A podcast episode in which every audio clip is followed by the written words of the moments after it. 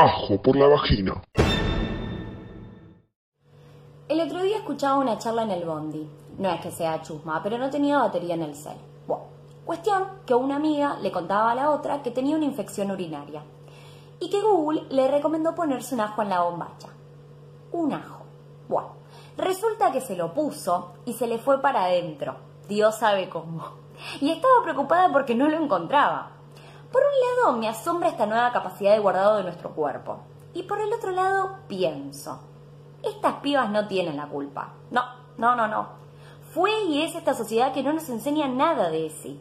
¿Cómo puede ser que nos atormente más preguntarle a un profesional qué hacer con nuestro cuerpo, pero si lo leemos en Google sin dudar nos metemos un ajo por la vagina?